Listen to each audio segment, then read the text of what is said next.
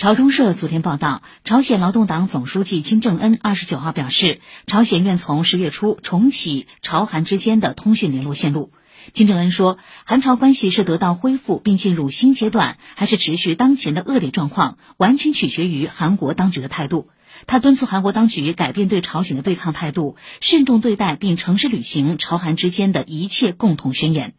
去年六月，朝鲜炸毁了位于朝鲜开城工业园区的朝鲜韩国联络办公室大楼。今年七月二十七号，朝韩双方恢复被中断了十三个月的通信联络线路，但随着八月韩国和美国举行联合军事演习，韩朝通讯联系再度中断。